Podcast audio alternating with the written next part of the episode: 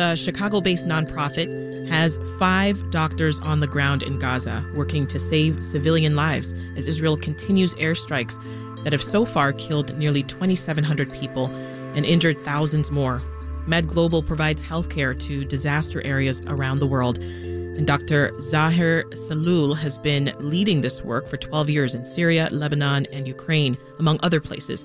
He's a critical care specialist at Advocate Christ Medical Center and St. Anthony's Hospital, as well as an associate professor in clinical medicine at the University of Illinois, Chicago. Hi, doctor. Good to have you back on Reset. Uh, good morning, Sasha. Thank you for having me. As I mentioned, your colleagues are in Gaza right now. They're supporting hospitals. Tell us what you're hearing from them. What are they seeing? Uh, it's overwhelming to everyone in Gaza and anyone who is watching what's going on there. Um, the doctors and nurses are very tired, exhausted by the sheer volume of number of uh, severely injured patients, especially children. Uh, so far, more than 900 children have been killed. Um, and uh, Dr. Hussam Abu Safiya, who uh, is the lead pediatrician in um, Kamal Adwan Hospital, this is a hospital that we support in northern Gaza, told me that the emergency room, and he sent video, which is horrible and very gruesome, of uh, children uh, who are burned completely. Uh, some of them are glued to the body of their mom. Um, all of them are dead. Um, the emergency room floor is full of patients bleeding and mm. in shock. Um, every um, exam bed has three or four uh, children who are screaming. Some of them are in complete shock, um, bleeding, um, and there's very limited resources to manage this uh, ex- uh, influx of, of severely injured patients. You know, the the situation because of the blockade that you have very minimal medical supplies and medications for pain and anesthesia. Um, and suture kits and surgical kits. Uh, these are the things that doctors need yeah. to take care of their patients. Yeah, and, and we'll dig into some of that just uh, just a bit more, Doctor. And just to, to paint, you know, a visual picture for those who aren't familiar. I mean, there there are only uh, two ways in and out of the Gaza Strip, right? It's it's inhabited by more than two million people, so there's a lot of people on a small space. Half of them children. Exactly. Right? Uh, 1.1 million uh, children, uh, 2, 2.2 million crowded in 140 square mile. Right. Uh, I've been in Gaza four times, and the only access to Gaza is two border crossing. One of them from Israel, Erez border crossing, and the other one is from Egypt, Rafah crossing. Both of them are closed. That means these people are stuck, um, and everything is um, now um, completely blockaded: uh, water, fuel, uh, medicine, medical supplies, um, and electricity is cut. Internet is very weak and sporadic. Um, so the situation is beyond catastrophic. Mm-hmm. Uh, this is the worst I've seen in the last 12 years since I've been doing uh, medical relief in disaster regions. What's the emotional state then uh, of the doctors there in Gaza? I mean, our doctors here during the COVID pandemics had many of them and nurses uh, burn out because of the large number of sick patients, uh, and we had, especially in the early phase of the pandemic, uh, minimal resources to treat them. So you can 50% um, of the of the nurses in San Anthony's hospital quit in the pandemic. So you can imagine what's going on right now in Gaza. Not only that you have this large number of injured patients, many of them are children, but also you, you are not sure whether you will live for one more day to take care of them. Many of the doctors lost their homes uh, because it was bombed, uh, their houses. And yesterday I saw uh, the video of Dr. Wadi Al Khudari in Al Shifa Hospital who lost his fa- father and brother, and he was crying. Mm. Um, so um, the mental health trauma on healthcare providers, of course, and patients and their families is huge. And, and, and the only thing that we can do to support them is, is, of course, to stop the bombing, but also to provide them with medical supplies, with medication, so they can manage their patient. And also, when this evacuation um, instruction or order um, was given uh, a couple of days ago, it's impossible to do evacuation of 1.1 million people in a very small space uh, in Gaza. Mm-hmm. Patients cannot be uh, transported if they are in the intensive care unit with, uh, uh, with, with these circumstances. And it's my understanding that Med Global was already working in Gaza before the war because of a medical crisis. So, talk just a little bit about what life was like in Gaza before last week. Um, we actually were supposed to send a medical team of 20 physicians this week, but of course we had to cancel it because there's no way to access Gaza. Uh, Gaza is um, a beautiful place, uh, a lot of culture. Uh, there is some diversity. it has several cities. Uh, there is um, people thrive despite of the circumstances and the fact that they have a blockade for more than 15 years and four wars that they witnessed. Uh, you you see children playing in the streets, but they have very limited resources. I mean, compared to Israel, which is the occupying uh, force, um, uh, Israel has poor access to health care. They have less doctors, less nurses, less hospital beds, less ICU beds compared to Israel. Mm-hmm. My hospital, Christ Hospital, has more ICU beds and more ventilators than the whole Gaza Strip. So you can imagine the situation that you have 2.2 million people. Many of them have chronic disease. Many yeah. of them need medical care, and they cannot have treatment for cancer. They have to get permits so they can get, go out to treat the cancer patients. Um, it's a it's a horrible situation before the crisis, and now you have the war on top of that. Mm-hmm. Yeah, the, the president of Egypt said yesterday that uh, humanitarian aid is going to flow into Gaza, and the border will open for some people who want to go out, mostly those who have foreign passports, like U.S. citizens who are in the region. But that hasn't happened yet. And, and you've talked about what effects the blockade has had on, on resources. I'm, I'm curious the types of decisions the doctors down there are having to make.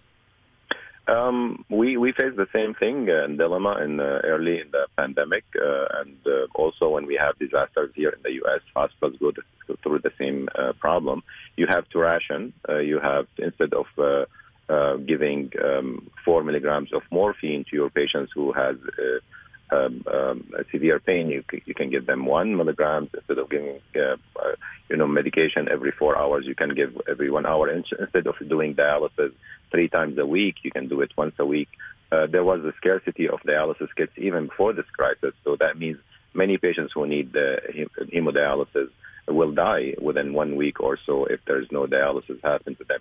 So rationing, um, um, using alternative means to mm-hmm. treat the patients uh, is something that we've done here um, in the pandemic, but it's being done every day in Gaza. Uh, Doctor, we've seen reports of hospitals and ambulances being targeted by airstrikes, something that we know is illegal under international law. Is that something that you've dealt with before while working in war zones? Oh, oh, definitely. This is something that unfortunately the warring parties started to do more frequently than before. The World Health Organization started to document uh, the attacks on healthcare because of the Syrian crisis. I was in Aleppo during the peak of the crisis, and I witnessed the bombing of hospitals by the Russians and by the Assad regime in Aleppo and many other places. We had to work in underground hospitals or hospitals uh, that were inside caves to protect our patients and hospitals. Uh, but also, we're seeing it in Ukraine. I just came back from Ukraine two weeks ago, and we've witnessed the the, uh, the brutality of the Russian army. Um, there's documented 1,000 attacks on healthcare in Ukraine. Mm-hmm. So far, the WHO documented more than 40 attacks on healthcare in Gaza in the last seven days. On ambulances, uh, on hospitals. Um, unfortunately, 15 medics were killed and dozens were injured uh, because of this uh, attacks on healthcare. I mean, you as a physician and as a nurse uh, that you are practicing in Gaza, you don't know whether you will live to take care of your patients or not. Mm-hmm. This is something that is secured for 150 years because of the Geneva Convention, and any attack on healthcare under, undermine medical neutrality. Yeah. Well, tell us more about that. What, what are the, the most pressing needs of Palestinians in Gaza right now? What is different this time?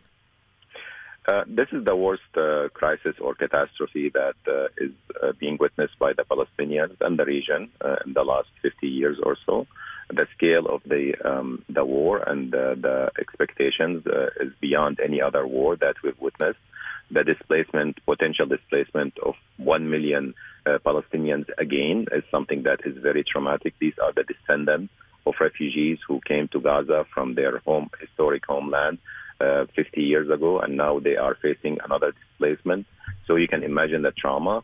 Besides the fact that you have many uh, innocent civilians, especially children who did not choose to be born in Gaza or live in Gaza mm-hmm. or uh, been ruled by uh, this party or that party in, in Gaza and being killed and traumatized. So this is a huge situ- situa- uh, uh, catastrophe. What is needed at this point is to stop the bombing. So mm-hmm. anyone who has influence in the situation, our government especially and our policymakers, they should be working really hard to stop the bombing and the war. Secondly, to allow humanitarian aid to get into Gaza from Egypt or any other place, which is basically Israel.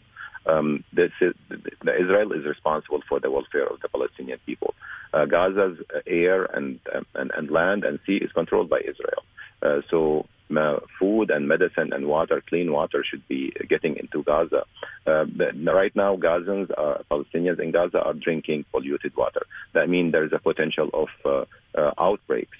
Um, from cholera, from waterborne diseases. So that will add to the complexity of the situation and unnecessary death of civilians. Mm-hmm. Anything that can be done to allow humanitarian aid from Egypt should be done. Our government should be hard, uh, working hard with the with the Egyptian authority to allow humanitarian aid and also to evacuate patients from Gaza because there is no way that hospitals in Gaza will take care of that large number of critically ill patients. Yeah. And as we, we've mentioned, Israel has called for the evacuation of more than a million residents in the north. And uh, it's, it's widely expected that Israel is going to send in troops to begin a ground invasion of the territory very soon. Um, uh, the army has called up more than 300,000 um, reservists, uh, tanks, and other equipment are being amassed. So, if Israel does put boots on the ground in Gaza, what impact do you think that could have on your doctors and, and the people over there trying to uh, they're trying to treat? Yeah, I mean, people think that evacuation is like flipping a switch. Uh, you know, when when we had uh, Hurricane Katrina in uh, in New Orleans, uh, it took four or five days to evacuate patients from few hospitals to hospitals in the United States uh, using the helicopter. Some of the patients died in the transportation. Uh, so imagine transporting 3,000 patients from the hospitals in northern Gaza to hospitals in southern, Gaza that are completely full. There's only 800 beds in southern Gaza. So there's no beds to receive patients. And it's impossible to transport patients, uh, kids on ventilators or newborn and incubators. So it's logistically, it's impossible. So that will add to the uh, hardship on, on the physicians. Uh, they refuse actually to, to evacuate their hospitals because it's impossible. Uh, the main responsibility for the doctors is to make sure that their patients during t- transportation are safe, and mm-hmm. it is right now not safe.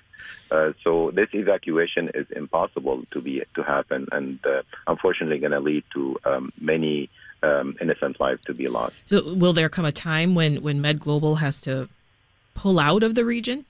Like what would that look our, like? Our patients, our, our uh, staff and doctors and nurses are local Palestinians who were born in Gaza and live in Gaza. Um, so um, so far, uh, I mean, our priority, of course, is their safety, and yeah. luckily they are still safe. But uh, they know their way around. That makes a difference. Course. Yes, yes. I mean, they're from the local community and they are supporting their local community. What can people here in Chicago do to, to stop the killing of civilians? I mean, how can we support this work that you're doing to, to save lives in this uh, war zone? I think there's a lot of things that we can do. and people sometimes just look to the news and become desperate, but there's a lot of things that we can do. We can, of course, donate to Med Global. Uh, you can look at our website and uh, look at what we are doing in Gaza and other places in Ukraine and Syria and uh, Colombia and Ecuador and donate uh, medglobal.org.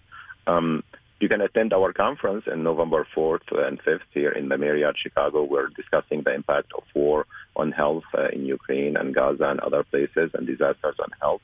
And also, you can uh, advocate on behalf of the Palestinian people and try to be as morally consistent as you can. You know, we condemn the violence uh, that happened to the civilians in Israel, but we also condemn the violence that is happening at the Palestinians in, in Gaza. Mm-hmm. Calling our policymakers and to tell them that you need to be uh, even-handed, that you have to um, uh, not uh, to dehumanize one side on the, on the expense of the other side, because that will lead to tension in our own communities here. Faith leaders should play a major role in easing the tension and praying for peace. And we have not seen that yet. Jewish. Christian, Muslim faith, faith leaders should be talking about peace and easing the tension and praying for the people uh, in Israel and people in, in Gaza. You mentioned the need for, for donations, Doctor. Before you go, tell us what specific supplies doctors need on the ground. Um, right now, our priority is to provide um, uh, food for the healthcare providers and IDPs uh, for more than one half, mil- half a million uh, Palestinian displaced inside uh, Gaza who are living in hospitals and schools. Uh, fuel for uh, electricity for the generators in the hospitals. Of course, medical supplies and medications, pain medications, antibiotics, IV fluid, mm-hmm. um, chest tubes, um, suture kits, orthopedic kits, vascular um, um, supplies anything that is used to treat trauma patients is needed. And our team in the ground has been uh, procuring that locally. Of course, it's impossible to get it from the outside and distributing them in the hospital. So, and we have a lo- long list of supplies if anyone is interested uh, to look at them. But uh, cash money is at yeah. this point is needed. Dr. Zaher Sahloul is a local physician at Advocate Christ Medical Center in St. Anthony's Hospital, as well as president of Med Global, that's an international nonprofit providing health care to disaster areas.